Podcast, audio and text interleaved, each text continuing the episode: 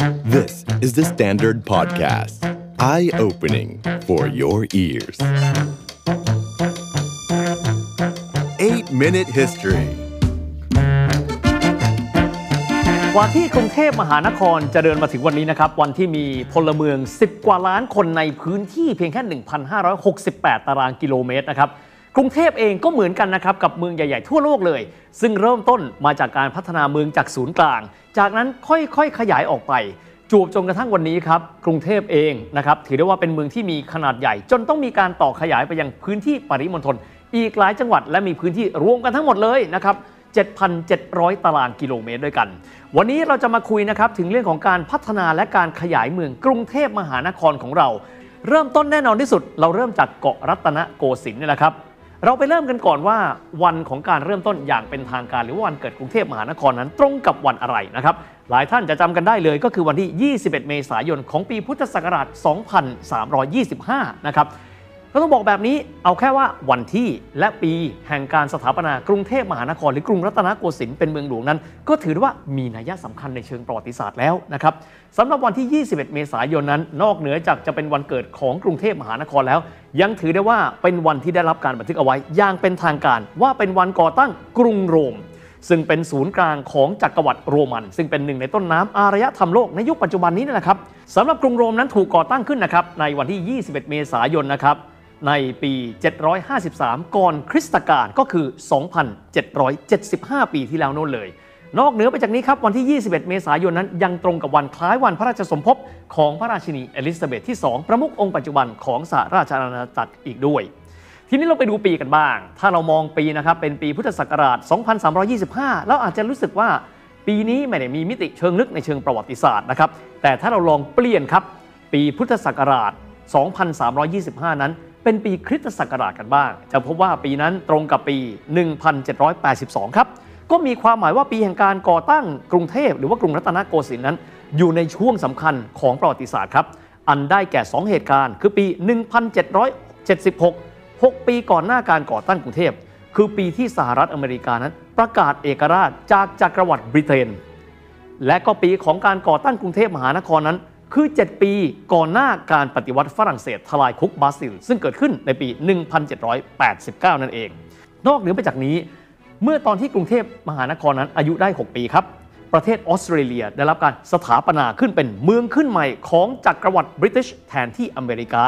ซึ่งอังกฤษนั้นเสียไปกับการประกาศเอกราชนั้นด้วย ดังนั้นออสเตรเลียครับจึงมีอายุก่อนกว่ากรุงเทพมหานคร 6 ปีด้วยกันกรุงเทพมหานครนั้นเริ่มต้นมีวิวัฒนาการมาจากพื้นที่เล็กๆก่อน นั่นก็คือพื้นที่เกาะรัตนโกสินทร์และครับที่มีฝั่งตะวันตกนั้นติดกับริมแม่น้ำเจ้าพระยาพูดง่าย เป็นฝั่งตรงกันข้ามกันกับฝั่งธนบุรีนั่แหละครับโดยที่คำว่าเกาะรัตนโกสินทร์นั้น ด้านหนึ่งก็คือติดกับแม่น้ำเจ้าพระยาสำหรับอีกส่วนหนึ่งนั้น กรุงเทพได้มีการขุดคลองรอบเมืองเก่า นั่นก็คือคลองรอบกรุงนี่แหละครับโดยเริ่มต้นจากคลองบางลำพู ส่วนที่ติดกับแม่น้ำเจ้าพระยา ลงมาที่ด้านใต้ครับที่วัดสามปลื้มเป็นการล้อมรอบด้านตะวันออกของเกาะรัตนโกสินทร์ และจุดนี้ซึ่งถือได้ว่าเป็นศูนย์กลางการเริ่มต้นของกรุงเทพมหานคร ก็เป็นที่ตั้งของพระบรมมหาราชวังศาลหลักเมือง แล้วก็ทุ่งพระเมรุกันด้วย ซึ่งส่วนนี้เองครับถือว่าเป็นเขตเมืองชั้นใน ปัจจุบันคือเขตพระนคร ก็ถูกรอบล้อมโดยป้อมปราการจำนวนหลายแห่งด้วยกันนะครับ ซึ่งถือว่าเป็นกำแพงเมืองเก่า เดิมทีครับรัชกาลที่ 1 ทรงมีรับสั่งให้มีการสร้างกำแพง โดยมีป้อมรายล้อม 14 ป้อมด้วยกัน ปัจจุบันนี้เราจะเห็นป้อมอยู่ 2 ป้อมครับ อันได้แก่ป้อมมหาการ และนอกเหนือไปจากนี้เราก็จะเห็นป้อมพระสุเมนกันด้วย โดยที่บริเวณรอบนอกนั้น ตอนสมัยนั้นเรียกกันว่าเป็นเขตชานพระนครแล้วนะครับ อีกสิ่งหนึ่งครับที่จะบอกถึงความเป็นชุมชนของคนไทยก็คือวัดครับ จะพบว่าวัดในยุคต้นรัตนโกสินทร์ก็จะกระจุกตัวอยู่ในบริเวณเหล่านี้ นอกเหนือไปจากนี้อารามหลวงชั้นเอกครับก็คือชั้นราชวรมหาวิหารหลายแห่ง ก็ถูกสร้างขึ้นหรือถูกปฏิสังขรณ์ในยุคนี้ในบริเวณแถบนี้นี่แหละครับ สิ่งที่น่าสังเกตนะครับ กรุงรัตนโกสินทร์ในยุคต้นนั้น การสัญจรไปมายังเป็นการสัญจรในทางน้ำเป็นหลักเลย เพราะยุคนั้นยังไม่มีถนนก็ง่ายๆแหละครับ ยุคนั้นยังไม่มีรถยนต์ บ้านเราก็ไม่ได้มีรถม้า แล้วก็ยังไม่ได้มีรถลากกันด้วย ดังนั้นครับนอกเหนือไปจากแม่น้ำเจ้าพระยาที่เป็นเส้นเลือดใหญ่กันแล้วนะครับ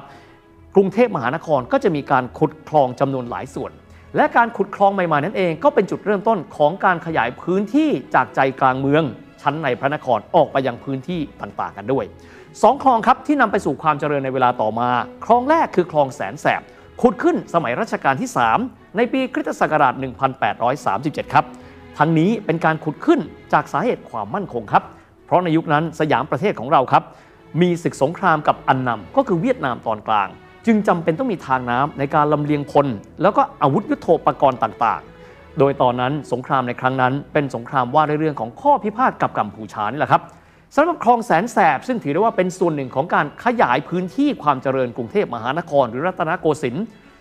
เริ่มต้นที่ความยาว 52 กิโลเมตร แต่ปัจจุบันมีการต่อขยายจนกระทั่งมีความยาว 75 กิโลเมตร ซึ่งณจุดนั้นนะครับ การเริ่มต้นของคลองแสนแสบ มีการขยายพื้นที่จากปลายคลองมหานาค ครอบคลุมยาวเข้าไปสู่พื้นที่ใหม่ๆนะครับซึ่งปัจจุบันก็จะครอบคลุมพื้นที่เขตป้อมปราบศัตรูพ่าย เขตดุสิตเขตปทุมวัน เขตราชเทวี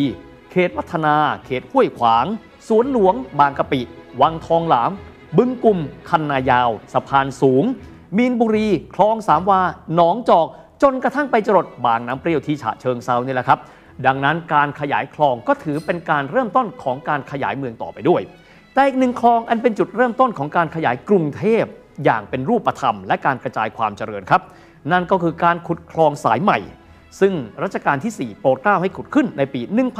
1851 คลองนี้ถือเป็นคลองสำคัญครับ เป็นคลองที่เชื่อมต่อจากคลองรอบเกาะรัตนโกสินทร์ออกไปยังพื้นที่ต่อขยาย และคลองนั้นมีชื่อว่า คลองพดุงกรุงเกษม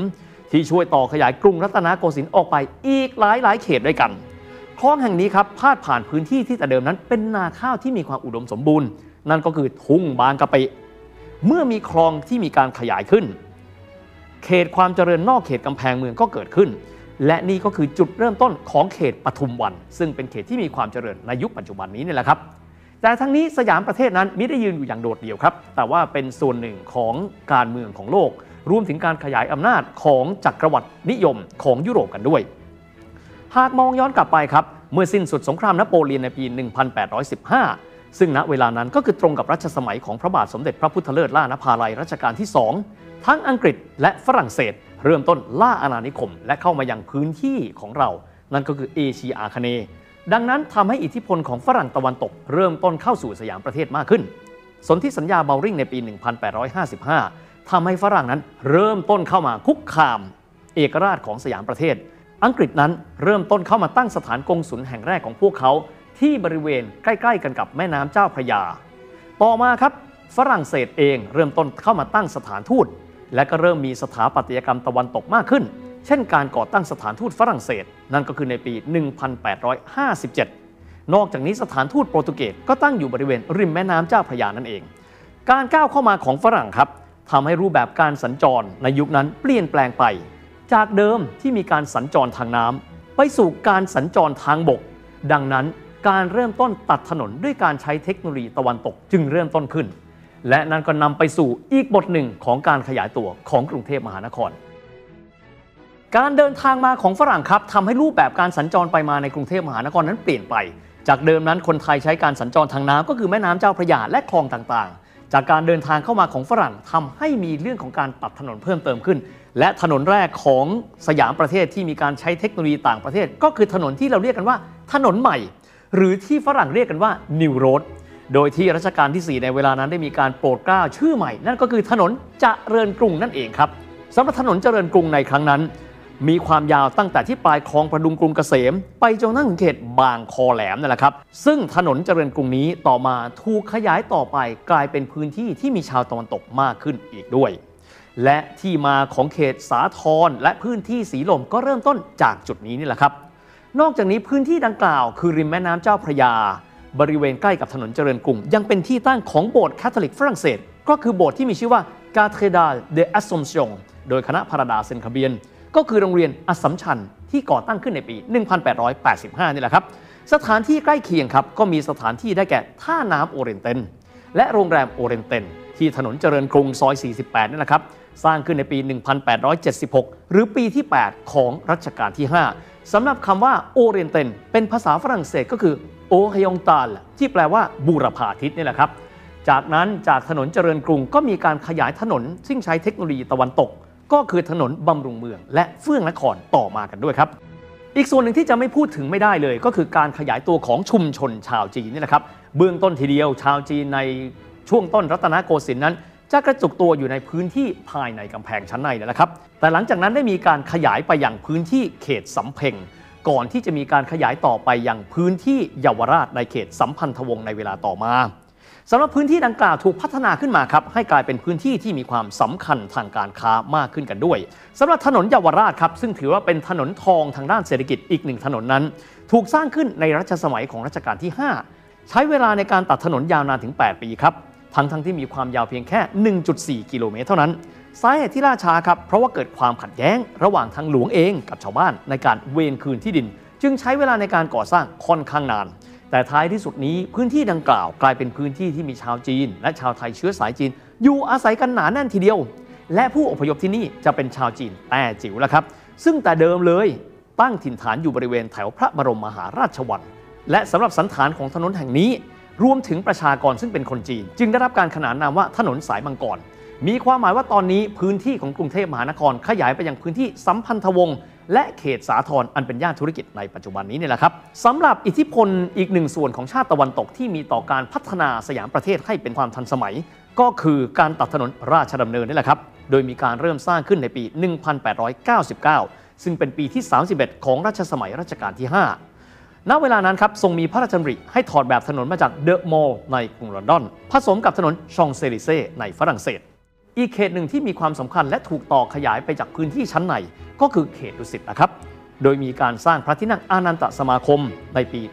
1908 ก็คือปลายรัชสมัยของรัชกาลที่ 5 แล้วเสร็จในช่วงต้นรัชกาลที่ 6 จากนั้นคือการก่อสร้างวังศูนย์จิตรดาในปี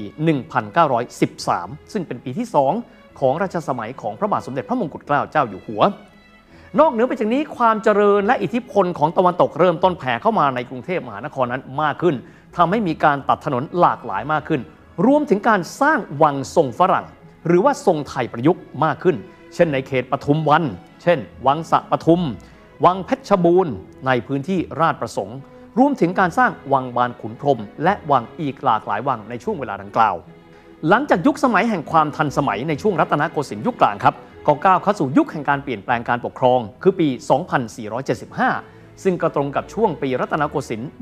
150 ปีพอดี ซึ่งตรงกับปีฝรั่งครับ คือปี 1932 ในช่วงเวลาดังกล่าวความเป็นตะวันตกและความทันสมัยนั้นหลั่งไหลเข้ามาอย่างต่อเนื่องกันด้วย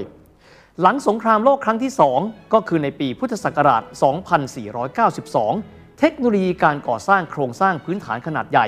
การตัดถนนทำให้การขยายเมืองนั้นรวดเร็วเพิ่มเติมไปอีก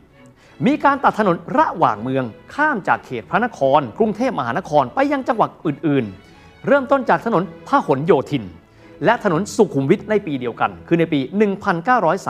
1936 การสร้างพื้นที่บริเวณอนุสาวรีย์ชัยสมรภูมิในปี 1941รวมถึงถนนลาดพร้าวในปี 1945 อีกด้วย นอกจากนี้ยังมีการสร้างถนนเพชรเกษมเพื่อที่จะลงไปยังพื้นที่ทางภาคใต้ในปี 1950 การสร้างถนนตัดถนนมิตรภาพในปี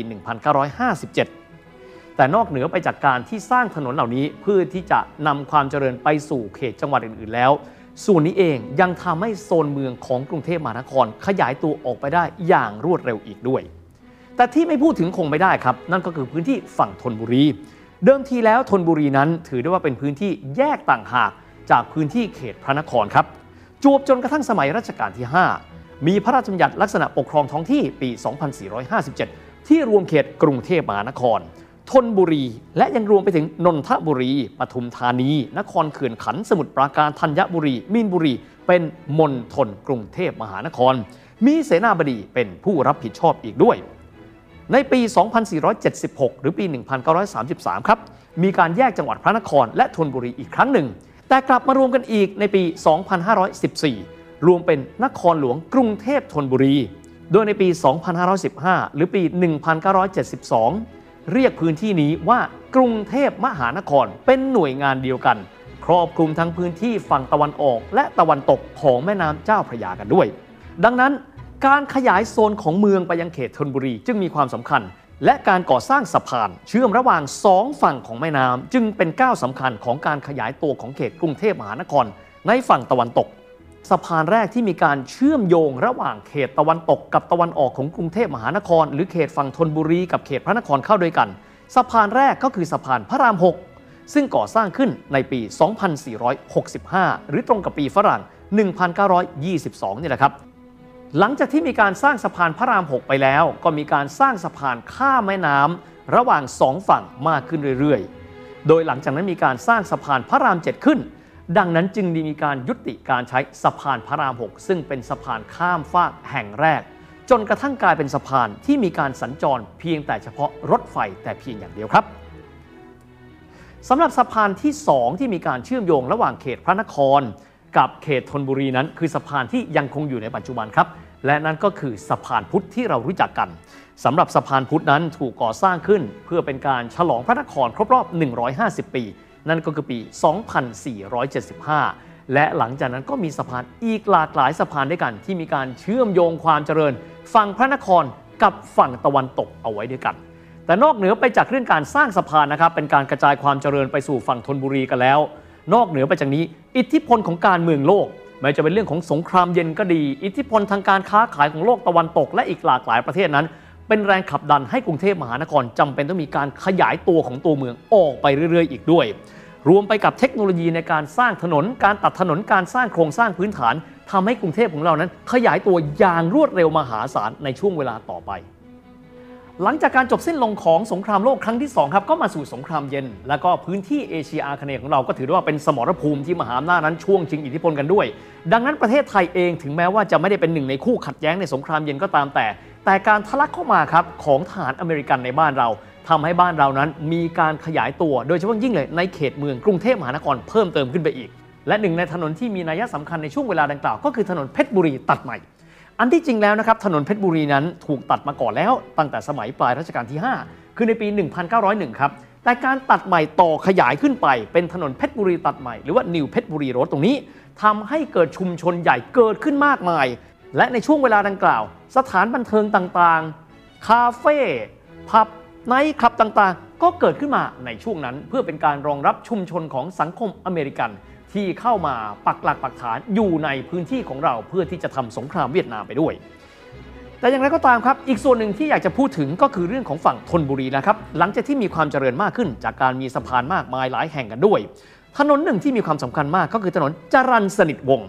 สำหรับจารันสนิทวงนั้นครั้งหนึ่งเคยเป็นแหล่งรวมของสถานบันเทิง วงดนตรีลูกทุ่ง ในปีประมาณ 2510-2520 และเป็นที่แจ้งเกิดของนักดนตรี เยอะแยะมากมายเลย ที่ซอยบุปผาสวรรค์หรือว่าจารัน 27แล้วครับ นักร้องแจ้งเกิดมีหลายคนเช่น พุ่มพวงดวงจันทร์เพลินพรมแดน